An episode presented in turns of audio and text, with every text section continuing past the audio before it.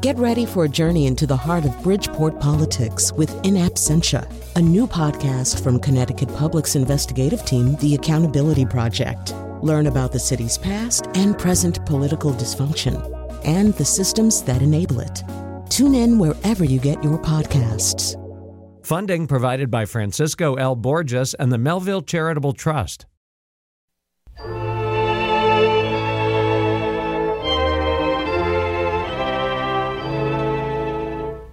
I dreamed last night I got on the boat to heaven, and by some chance I had brought my dice along, and there I stood, and I hollered, someone fade me, but the passengers they knew right from wrong.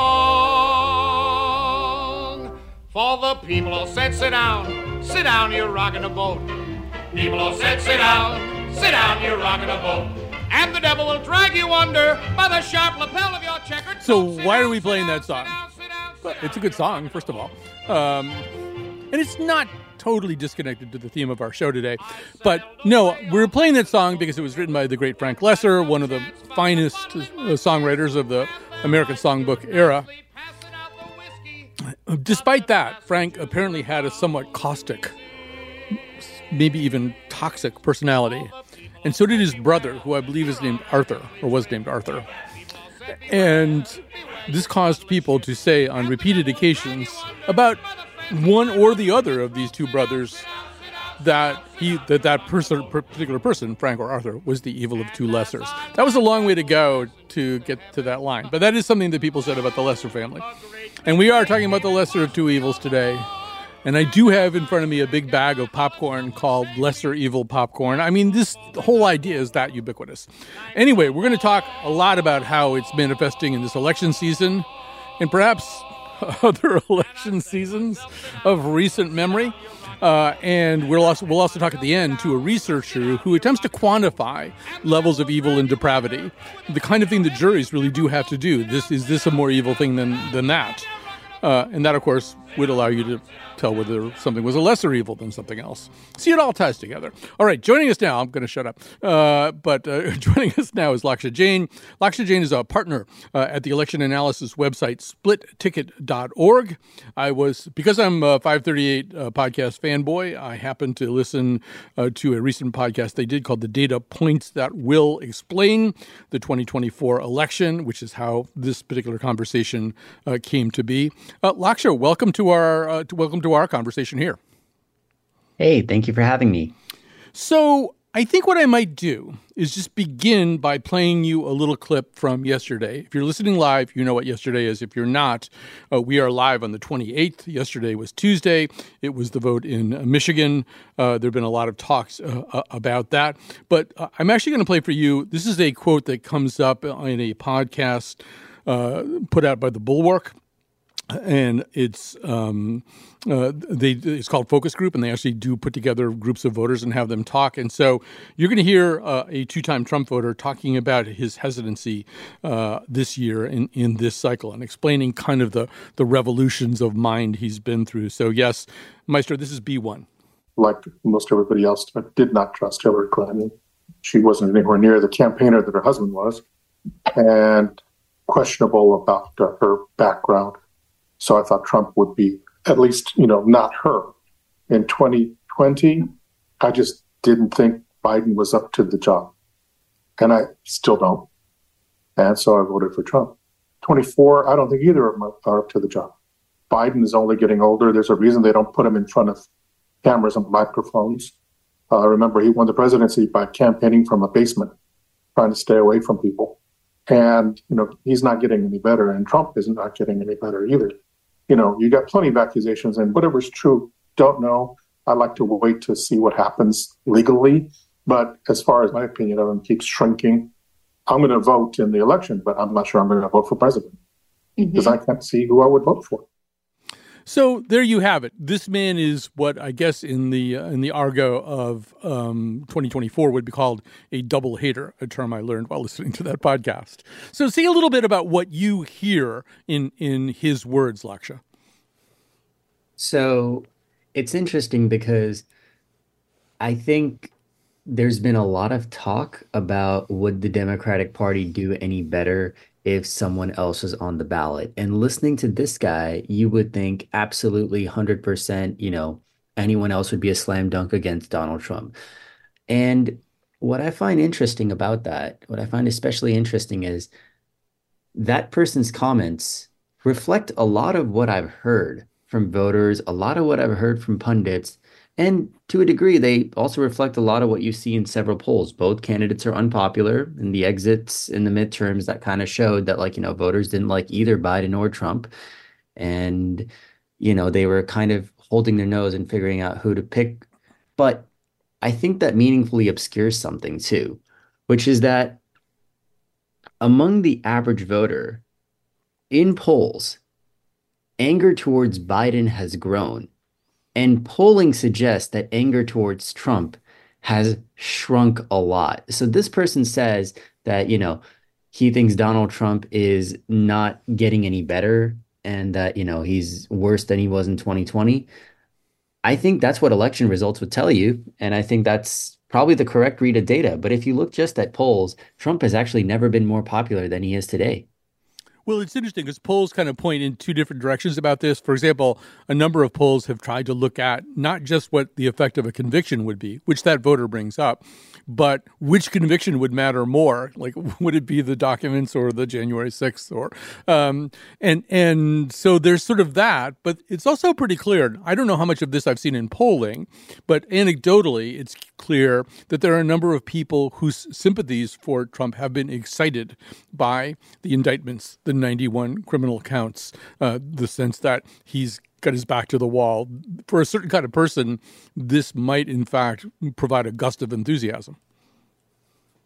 Yeah, and the thing for me, the thing is, I've never really bought into that theory that it would meaningfully help Trump in the general election to have convictions um, placed against his name because the truth is the people who are excited by this are usually the most engaged pars- partisans. Mm-hmm. They're the people who are going to show up to vote anyways.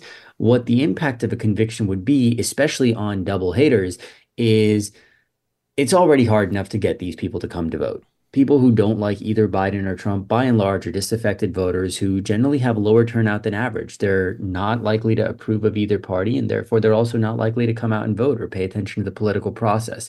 If you have a conviction against Donald Trump, um, the worry for him is that the people who weren't a fan of him in the first place will probably then get pushed more towards the Biden camp on two accounts. One is that he's not you know charged and convicted of a crime and the second is that it's a it's a reminder of what happened with Trump to lead him there in the first place. I mean, we have to remember that if it's a conviction in January 6th, that was probably one of the most unpopular events in recent American history. Yes. So, um, you know, I'm also interested to sort of think a little bit about how unusual all this is. I mean, in 2016, we've got two candidates. Each candidate has the worst net negative approval rating in the history of his or her party among presidential nominees. Um, so you've got two candidates with, with their approval rating underwater. Um, that would seem to have also been a lesser of two evils kind of vote for them. Is it are we talking about double haters now because and, and and maybe spending a little bit more time on it because 2016 and 2020 were kind of practice runs we're getting a little bit used to this particular type of choice i don't think 2020 was a type of run like this um, actually in 2020 biden's favorability was positive mm-hmm. Um, people by and large had a decently favorable view of biden for much of the election cycle um, and that that carried over actually into the start of his presidency. Um, if you looked at the start of his presidency, um, you know Biden's favorability was actually quite decent, even as early as 2022. Only you know it was only five points more unfavorable than favorable.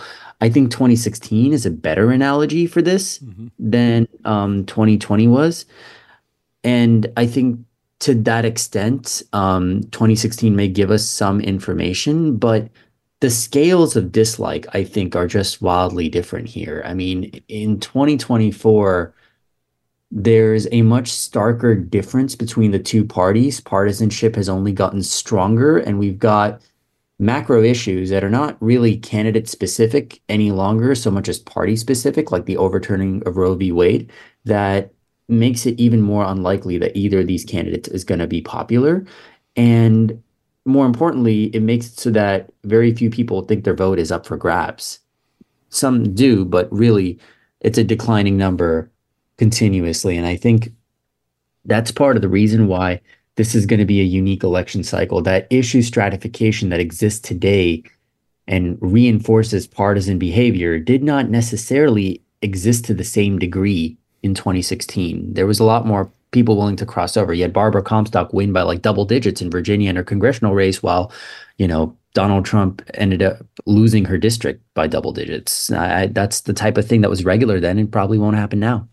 I mean, one thing that we look at or we wonder about in close elections is the capacity of anybody to change. And this sometimes comes up in connection with the idea of a hard ceiling. Is there some upper limit on what a candidate can get and, and it can't grow beyond that? Um, I, I, felt like I was seeing a little bit of that uh, in 2016 when the Access Hollywood tape came out. I mean, I've been covering and observing politics for a really long time, and everything that I had ever seen in my life suggested to me that Trump was toast. Uh, and they just there's no way that something like that can come out with the kind of language that he used and the descriptions of his uh, of his actions, and, and you just don't survive that. And we now know that inside the Trump campaign, pretty much everybody but Steve Bannon thought the same thing. Let's, maybe we're going to have to run Pence or something here. But I think part of the problem was that Hillary Clinton also had a hard ceiling. There were people who couldn't transfer. Um, they they you know might have had their doubts and suspicions about both of them, but they didn't see her as morally different or morally preferable uh, to Trump. Maybe you could talk a little bit about that, about that kind of hard ceiling issue, uh, and, and about the difficulty of anybody switching under those circumstances. Yeah, for sure. So I want to actually, this is actually something I, I see a lot of people talking about a hard ceiling for a candidate. And it really depends on which polls you're looking at. So let's take an example. Um, I'll start with a slightly smaller scale and work up quickly. How does that sound? Sure. Yeah. So in Ohio in 2022, you may remember that race, um, Tim Ryan versus JD Vance. Mm-hmm. And that was an interesting race for me because when you looked at the polls, Ryan was always stuck in the low 40s. Even when he had a lead, he was almost never hitting 49, 50%. He was always at 47. And to us, what that indicated was yeah, there is a very real type of ceiling for Tim Ryan. He is never really getting that high of a vote. And um, it's reinforced by a lot of private polling. You'll see if a candidate gets stuck at 48, you look at the unfavorables or 45, and you look at the the people who aren't voting and or who haven't expressed a choice, and you see how they break. You'll you can kind of guess that like, oh, okay, well, the people who haven't made up their minds yet are disproportionately likely to be, say, Republican, so they will probably back for the Republican candidate, um, and so forth. Now the thing is this: those cases absolutely exist but I'm not actually convinced that's what happened in 2016 because if you looked at Hillary Clinton's polling, she was actually touching 50 several times. Um, in the aggregate, she was up against Trump 49 42 as late as mid October. And, um, you know, she was touching 50 in March.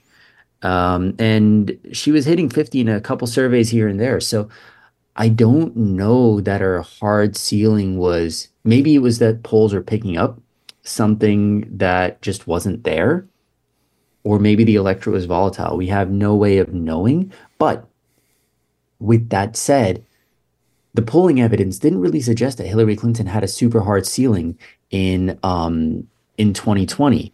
And I think that's meaningfully very, very interesting because it cuts against a lot of what we thought, or in 2016, it cuts against a lot of what we thought, um, which we thought that like, oh, Hillary was unpopular, so everyone voted for Trump. I mean, that's probably true, but it wasn't actually measured in polls, and it's it's interesting because it's a form of when when you look at it, you can always fit the data to the priors, mm-hmm. but when we looked at the actual polls themselves, I mean, you're right. There was very little evidence to suggest that Hillary Clinton was going to lose that race in mid October. This time around, This time around, it's very interesting because you actually do see Trump stuck at, you know, 45, 44, 43. And there may actually be a ceiling for him. We have two years of electoral evidence, two cycles of evidence to go off this. 2016, he hit 46% of the vote. 2020, he didn't do much better. Um, and 2024, you look at the polls and he's, you know, in polls that aren't Harris and Harvard, which I have feelings which I won't make known here, but um, you know, I, I, have, I have similar feelings. yeah. When you look at like high quality pollsters like YouGov, Morning Consult, Emerson, Quinnipiac, et cetera, he's always at that 45, 46 range. And I think that's the type of thing that to me signals a flag like, hey, okay, well, how are those other people going to break? Yeah. I mean, you want to get super geeky. In 2016, he was at 45.9. Uh, in uh, 20, he's 46.8. Uh, and that's very similar to the 46.7 he's currently averaging uh, in the RCP polling average. I'm stealing this from uh, Chris Cillizza, but it is kind of interesting. Hey, look, uh, in a lesser of two evil kind of election, the wild card starts to be other parties. Uh, there's starting to be some polling with RFK in the race. There's starting to be some five way polling that would include Jill Stein and Cornel West. I think most startlingly, as you no doubt know, uh, No Labels is starting to openly court Nikki Haley, who claims she's not interested. um, but I mean, you know, all of those. I mean, the Nikki Haley thing with no labels. I have no idea what happens at that point. You'd think she would, she would take votes away from Trump, but maybe the people who really are unhappy with Biden, uh, who knows?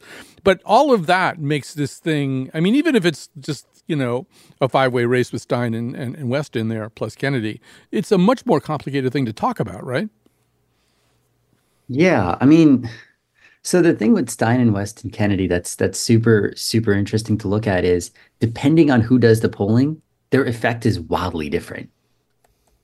It's it's very very interesting. Like when you when you take a look to see you know if those guys draw who those guys draw support from there's polls that come out that show Kennedy siphoning most of his vote from Biden. And then there's polls that come out from people that show him taking a lot from Trump. And what's interesting is you have absolutely no way of testing it. And it's just it's frustrating to a degree, but it's also just hilarious. And I think it will depend on state. You know, we did some research on this a while back, and we actually found that depending on the state, third parties will take more from one party than another. There are votes in which libertarians take more of the vote from Democrats than they do from Republicans, which seems very counterintuitive. And where this is going is, I think even if no labels fields a candidate, firstly, I don't know if Nikki Haley is really going to humiliate herself publicly by getting 1% in a national election.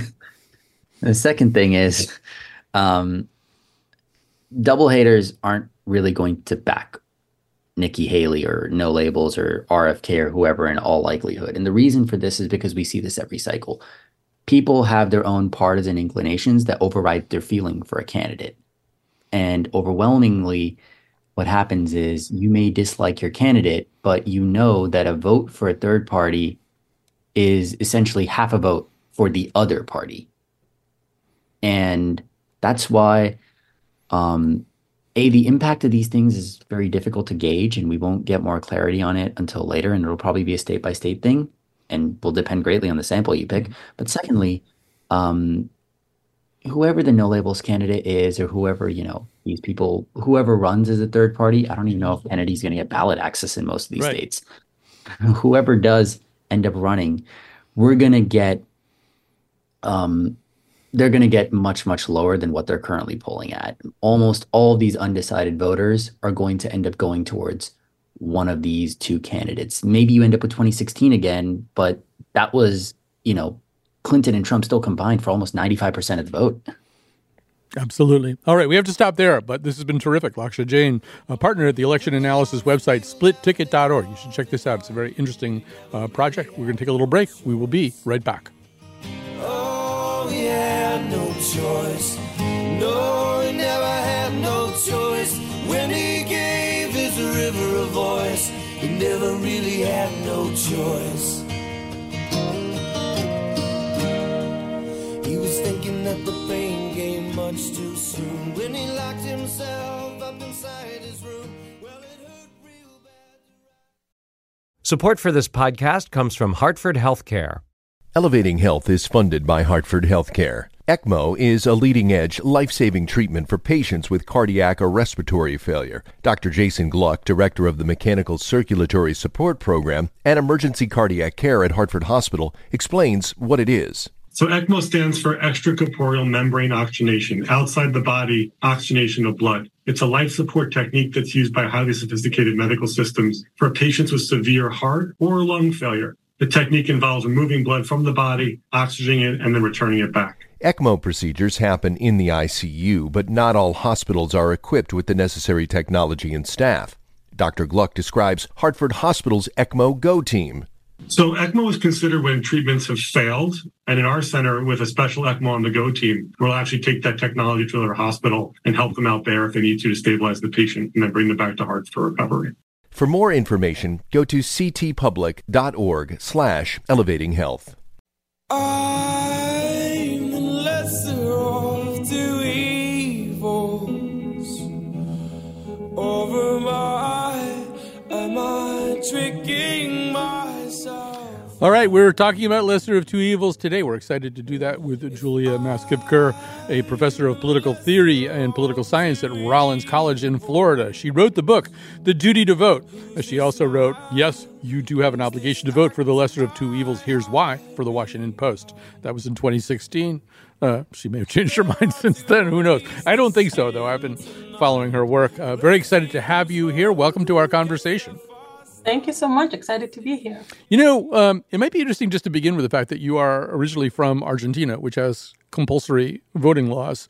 Uh, Yeah. uh, and um, uh, one of the really interesting things that I learned about from you partly uh, is that within those compulsory voting laws, there's the idea of a blank vote. If you see the election of a lesser of two evils and you can't wrap your mind around voting for one or the other of them, you can do something that's called a blank vote. And that gets counted, as I understand it, as a vote and can actually have an effect on the outcome, too. Yeah, that, that's right. That's a very nice and, and useful feature that compulsory voting systems have and that provide to the voter. Uh, dissatisfied voters, angry voters, or citizens that may still want to express their views and let the government know why they're angry have that option, and that option is counted, which provides useful information to the government and society overall about what might need to be changed in order for these constituencies to regain confidence in the system. So it, it's something that um, that we in America and in other countries without compulsory voting uh, certainly do not have, and that would uh, will probably improve uh, the, the the state of elections greatly. I think. Although, interestingly, last year, uh, many voters in Argentina saw Milei versus Massa as a, a, a, lesser evil kind of situation, maybe a decision they would make at the last minute as they walked into the polling booth. They didn't like, like either option. There was press speculation I saw that 7 to 13 percent of the vote would be uh, the vote uh, vote for the blank vote. Uh, I think in the end it was 3.1, maybe cl- close to a million. So that sort of means that it says to me anyway that in the last analysis, an awful lot of people in that election thought, yeah, I'm not really crazy about either one of these choices, but I should pick one. Yeah, I think what happened in Argentina was not what a lot of people were surmising that, that it would. Milei won with a large majority over the incumbent government. I think we have to understand that the terrible economic situation in which the country is with 140% inflation. Uh, some people actually thought that voting for the lesser of two evils would be more productive and beneficial than actually casting a blank vote. And I think that's what a majority did uh, um, in, the country. So we're we're talking right now on Wednesday the 28th. Uh, yesterday, uh, Tuesday in Michigan, there was uh, a primary. It's not the same quite the, the, same thing as a blank vote, but one of the things that people had an option to do uh, was to vote uncommitted. Uh, it appears that about 100,000 people did that to express some displeasure with President Biden. Let's hear. This is from All Things Considered. Uh, this is a Michigan voter. I'm talking to reporter Elena Moore. This is A1 Maestro. I met 31 year old Morgan Newald coming out of her polling place in Ferndale, which is a suburb of Detroit. I usually vote Democratic Party because Republicans don't have my interests in mind, um, but I'm finding out that Democrats don't either. You know, she voted uncommitted because protecting the human rights of others is her top priority, she said. And she told me she's done with Biden. She will not be voting for him in November. So, what do you hear here, Julia? Listen, it's it's understandable why many people may be angry at Biden and the current administration, and generally speaking, it's understandable why voters may want to demand more from government than what they get. So, the idea that lesser evil voting is is is is immoral or is or, or is not a good idea makes sense philosophically right arguments for this notion are that well it perpetuates injustice. It doesn't change the rules of the game. It perpetuates the two party system that we have. It doesn't give us anything new. Um, and and and and we don't have a duty to uh, compromise our most profound ideals about what society should look like just to prevent um, um, a bad candidate from winning, right? But to that, I would say that there are valid philosophical arguments for thinking that lesser evil voting is a duty. For a start, we don't have to think that voting is the only possible citizenship sort of tool that we have in order to change the system it makes total sense to think that we can vote every four years or every two years for the lesser of two evils, and then devote our energies and time as much as we can to um, promoting structural changes that are more consonant with our beliefs about what a society, a just society, should look like. Um, and I think it's also important to note that voting for the lesser of two evils is a moral option even though some of us might say, or some people may think that it's not because it's still voting for evil. It's a moral option because it brings us closer to that model of society that we might prefer, however piecemeal wise. So if I vote for the person that I think is the least worst candidate, I might actually end up improving the chances of getting to the state of affairs that I want to get at some point as opposed to voting for the person or letting the person that will destroy that possibility completely, letting that person win.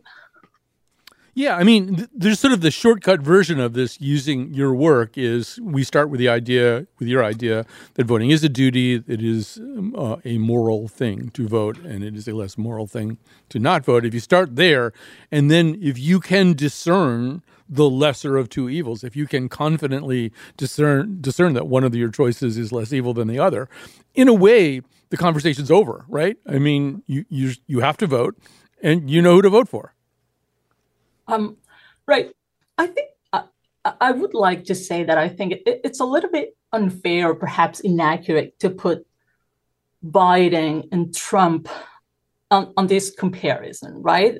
However, however discontent or however um, angry or mad we are at the current administration, the fact is that any candidate in the past, any Democratic candidate in the past, if she or he is beholden to corporate interests or if she or he um, depends on big money donations to win, we could say from a sort of more radical structural justice perspective, they are a lesser evil. Uh, uh, Obama would fit this description in the past too, and every other candidate. I think the perception for many may be that these are two evils, one is lesser than the other. But the fact is that, in, in my mind, the reality is that one is a big evil and the other is a is a, is a traditional evil, if you will. I, I don't know why we should single single out this election as a particularly salient sort of case of a lesser evil um, um, choice. Yeah, I mean, at the beginning of that comment, you kind of summarized an argument that was made in 2000. I should point out that Ralph Nader uh, turned 90 yesterday. Happy birthday, Ralph! Uh, but that was his argument. He he said both um, both parties are so beholden to big business corporate interests. They tend to have lookalike uh, positions. He started using the phrase, there's not a dime's worth of difference between the two parties, possibly unaware of the fact that George Wallace had used it before him. Not the kind of person Ralph would want to be caught quoting. Um, right. but, but that, I mean, so some of this is in the eye of the beholder. Ralph Nader, from his position, looks at this and says, these th- there isn't a big difference. Julia can say that one is a big evil and one's a normal evil, um, but to me, there's so little difference that it's not an interesting choice.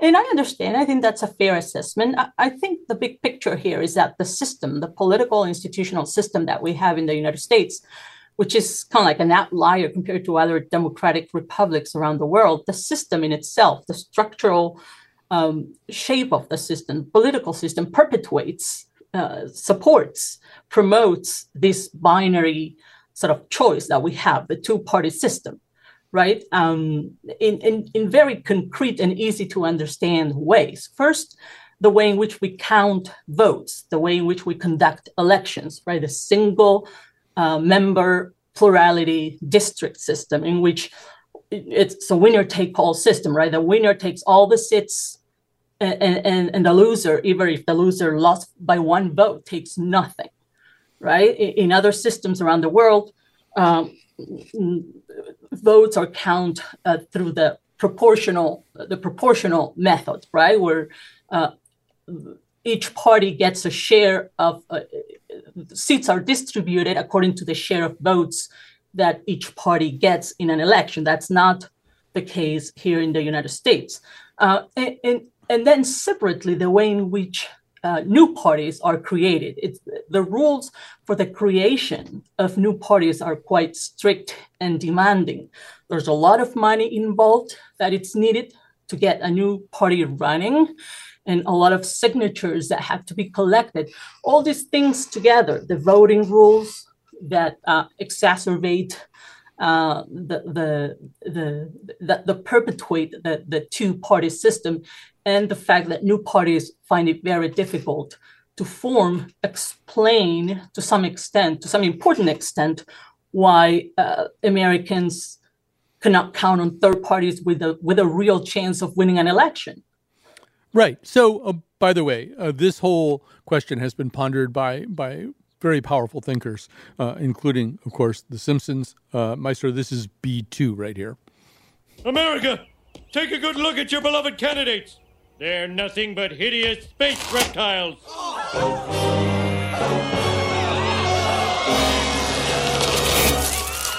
It's true. We are aliens. But what are you going to do about it? It's a two party system. You have to vote for one of us. He's right. This is a two party system. Well, I believe I'll vote for a third party candidate. Go ahead. Throw your vote away.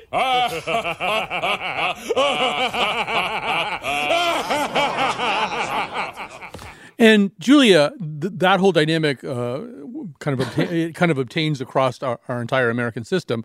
And then right. you get to the presidency, and there's an even bigger problem, uh, which is that uh, if no candidate achieves a majority uh, of the votes uh, uh, in the electoral college, this could get thrown into Congress. Nobody wants to see that happen. I mean, um, the American system is built to accommodate two parties uh, in, in that sense. But yeah, go ahead. Yeah, yeah, you're totally right. It's completely built uh, for, for that purpose.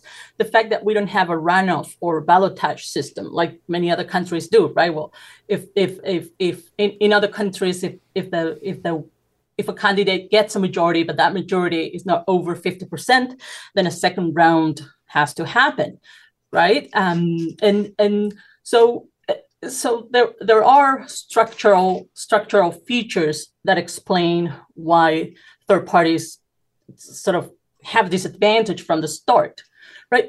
This, these voting rules that I was talking about before, the, the, the, the, majority issue here is very important because it sets the wrong incentives for parties and for people. That is, if a party wants to get as many votes as possible, which that's what most of them want to do to, to win elections.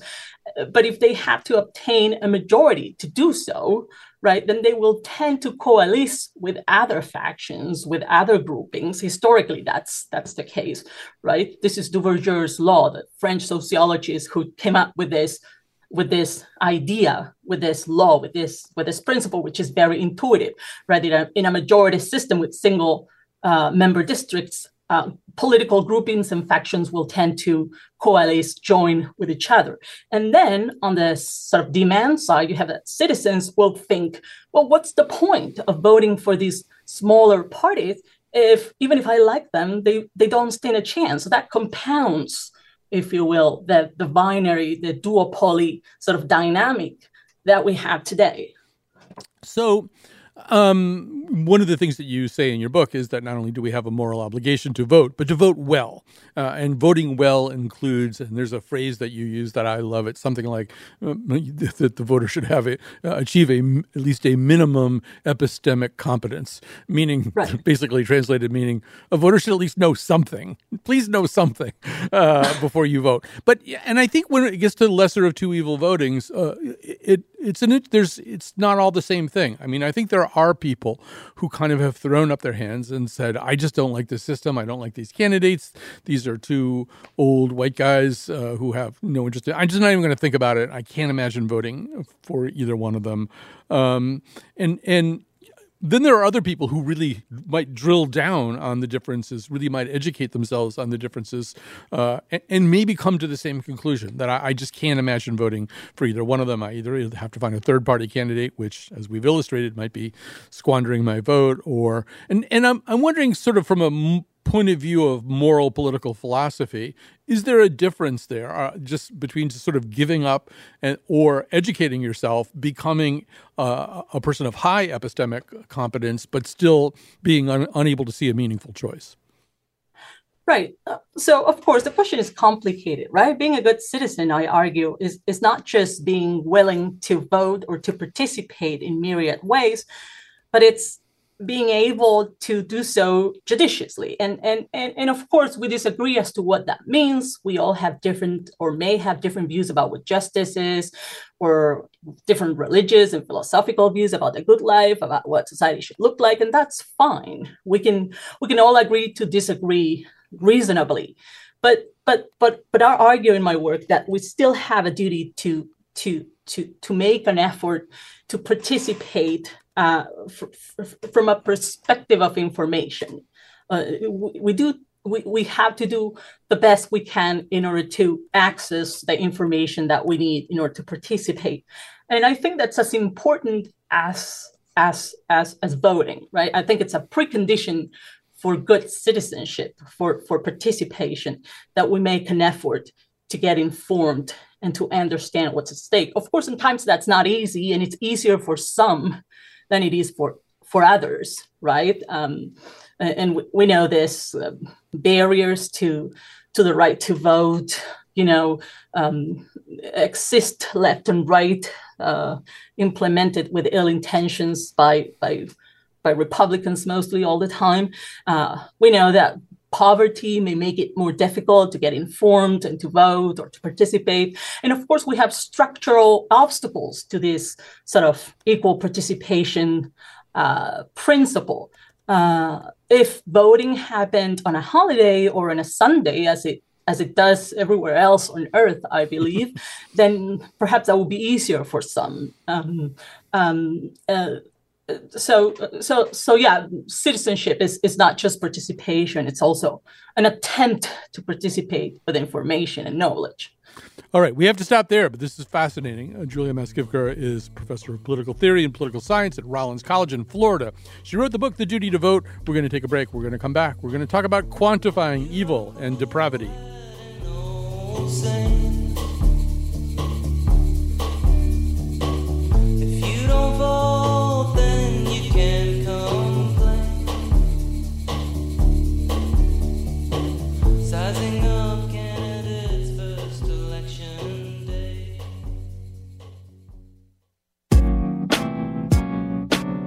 All episodes of The Colin McEnroe Show are available 24 7 on any podcast app. If there's a place for reviews and ratings, give us lots of stars and be sure to mention the high thread count in our sheets and pillowcases, as well as the complimentary breakfast buffet. Have a question or comment? Email us at colinshow at ctpublic.org. Now, back to the show. And special thanks to Jane Harris, our listener down in Middletown. I mean, one of our listeners down in Middletown, but she's one of our favorite listeners uh, in Middletown. And in general, she sent us a terrific email about this topic. I didn't have time to read it, but it was really good and it did play into our thoughts a, a lot about this topic. Uh, the reason I didn't get to read it is Penelope's fault. Penelope is the bad cat of our producer, McCusker the Wonder Kid, who produced this particular episode. And our technical producer today is the maestro, Dylan Reyes. Joining us now is Dr. Mike, Michael Welner, a forensic psychiatrist chairman of the forensic panel, uh, who has undertaken a very, very interesting project that really does involve assigning quantitative values to different kinds of evil and depravity. Uh, I took the uh, survey on this today. It was an upsetting experience, but uh, let's bring aboard Dr. Michael Welner. Welcome to our conversation. Oh, you might be muted. Uh, I will give you a chance to unmute and say hello. Um, and while I'm doing that, I'll just say that this uh, uh, this survey involves uh, a whole bunch of questions in which you assign a value to the depravity of various kinds of criminal behaviors uh, that are either violent or indifferent uh, to suffering and stuff like that. So, Dr. Dr. Michael Welner, That's right. there you go. Here That's we right. go. Good, good, good afternoon and your and and the, the premise is that your vote matters. You're literally the, the, the, but it's but it's uh, it's it's true because uh, the data from each individual participant at www.depravitystandard.org that's integrated um, into uh, research uh, that that counts everyone the same, no matter who they are, no matter where they originate from, no matter their background. The demographic information is also helpful in order for us to understand trends and, and how uh, people uh, feel the way they feel. But at the same time, everyone is weighed equally, and that is the beauty uh, of of a vote in, in, which one vote equals one vote, no matter who it who it originates from. Right. And so this is not a purely abstract or academic exercise. This is essentially something that judges and juries have to do all the time. They have to assign weight to, to various kinds of evil or depraved acts uh, in terms of meting out justice and sentences. I assume that's a lot of what's behind all this. Absolutely. Look, I, am a pra- primarily a practicing forensic psychiatrist, and I work on some of the most sensitive uh, cases in the United States, many of, of with whom you, you may be familiar with and have been working for 30 years. Andrea Yates, Elizabeth Smart, uh, Al Qaeda terrorists. Um, and what I've noticed is that when it comes to cases that involve the death penalty, which is the ultimate sentence, the uh, juries that are put in a position to weigh the potential sentences have a very difficult task of assessing whether someone's crime is heinous, atrocious, and cruel or depraved, depending on the, the, the, specific law for that state or the, the federal statute. And that may make the difference between their deciding whether a, a person is sentenced to life or sentenced to death. And, and the, the challenge of the ambiguity of what is evil in the legal system is real. Uh, and, and yet, at the same time, as a longtime practicing forensic scientist and, and one uh, quite familiar with colleagues in other specialties. If, if we, we found in looking at each other uh, and just, just talking as professionals do, if you were to ask a colleague, what's the most evil crime you ever worked on? Uh, for my professional colleagues will always come up with a with a very small number and they'll be able to explain why and that tells you essentially that that evil can be quantified if if you take the trouble and you did and, and you quite properly said it's an upsetting experience it is an upsetting experience. Uh, it's, it's an upsetting experience to, to have to look at it in a granular way. But if you study it in a granular way, what you are able to do is to discern evil, the importance of which is, that uh, people don't become tone deaf. And when they have to make difficult decisions based on assessing evil, they don't use their prejudices they use the practicalities of what's been defined by careful systematic study, including including the, the input of the general public because of the, the, the inherent subjectivity that one can't avoid. So it, it these uh, the questions they kind of fall into different categories, and, and it does seem based on your work and uh, what kind of what comes out when when this is studied that there are categories uh, of um, heinousness or depravity or evil uh, that seem to exceed other categories. And most of the categories that that exceed uh, in terms of their evilness have to do with how the victim is treated. Is there some kind of extra harm inflicted on the on the victim? Does that seem fair? Well, crime is transactional, and um, and and so uh, someone may want to kill someone else, and that's what uh, for inherently a, a, a, a uh, an arrest and a charge of murder is. But what happens when one goes beyond the transaction of what is necessary to end one's life? And you know, let's just you know make it a little bit easier for purposes of, of discussion. Let's just say an assault. You know, an assault is an assault. Beating is a beating. Well, what happens when there are additional elements of one's intent, one's actions, the attitude that one has about what they've done, or, or, or the, the victim choice that go beyond just the idea of, of one person hits, one person beats another. Uh, and, and that's when a crime is no longer a crime. It's just a question of how outlandish, how outrageous, how beyond uh, the, the, uh, the, the pale is that crime relative to others like it. And that's where the concept of depravity comes into crime. But what you you also have to know is that there are expressions of evil that go well beyond crime. Not everything uh, that is evil is is uh, is something that results in in arrest. Uh, and and but the idea of what is it that distinguishes something that goes way beyond what is transactional, what's needed to do, uh, what, what's needed in order to carry out even an, an, an illegal behavior. Yeah, and and you know, uh, to your point, I mean, this whole thing was just discussed a little bit in the pre- preceding segment when Julia said, "Well, it's not really entirely fair to say that these are kind of equivalent evils, at least in her opinion. Uh, uh, Donald Trump represents a, a, big evil, trying to overturn the results of an election uh, and and helping to incite a riot. Biden is kind of more of a traditionally unsatisfying candidate whose policies may bother certain people, or who, maybe his refusal to get out of the way and let somebody younger run. Who knows?" But so we do it all the time. We do it kind of heuristically uh, all the time. Yeah, that thing's worse than that, than that thing. I mean, it, as you say, it's not every, it's not always crime. It's everyday evil. But but I don't think I, I have to tell you this. Um, I don't think it's applicable to the election decision. Mm-hmm. Let me explain. Sure. I I I you know I'm I'm not a political scientist, so I I don't allow myself the indulgence of of really sitting with political theory. But I I did to your previous guests and and here's what I take issue with. I think that that uh, I, I, certainly agree with the idea of universal voting, whether it's mandatory or not. I think it's wonderful, and I think people who've come here, in my experience as a mental health professional and, and listening to people for a living, people who come here from places that they they never had the opportunity to vote, they appreciate that opportunity, and they don't take it for granted. But um, I approach voting, and I would absolutely recommend your listeners, they may agree with me or they not, you, you, you approach your vote of what are you voting for? What is it that you like? And if there are two people to choose from, to, to stay away from the noise that tells you that you're not supposed to like these people or that they're evil or that they're awful or why, and just say, what is it that you expect to happen um, to your county, to your state, to your city?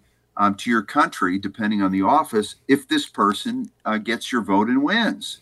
What is your expectation? And you may be right and you may be wrong. And based on the results, well, you'll keep that in mind next time. You'll either vote for them again or you'll vote for a certain policy again.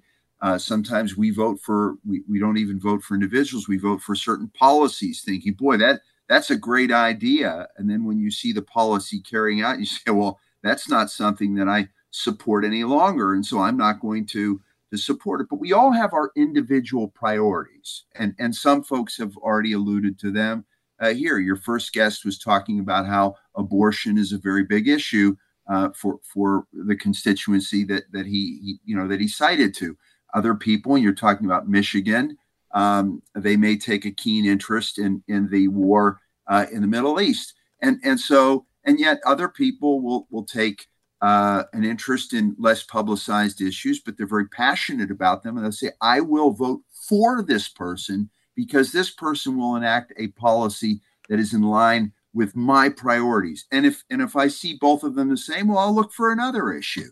And and that is the beauty of individuality, that each person is entitled to their own priorities instead of having others telling them what is important to prioritize. Look, if one person wants to prioritize their family's standard of living, uh, whatever tax rate they have, that's their prerogative. If another one wants to prioritize uh, the, the educational system, again, that's their prior. That is freedom. That's the essence of freedom. So I think that if people um, were choosing issues of what they're voting for, that it would be more motivating for participating. I know that in terms of my own election decisions, I've always uh, voted for uh, what am I voting for, and and that's why I always vote and why I always enjoy it. You, we're gonna so have to my, stop, my Dr. Michael Welner. We're gonna have to stop. We're gonna have to stop there. Stop suffering so much. Stop uh, suffering.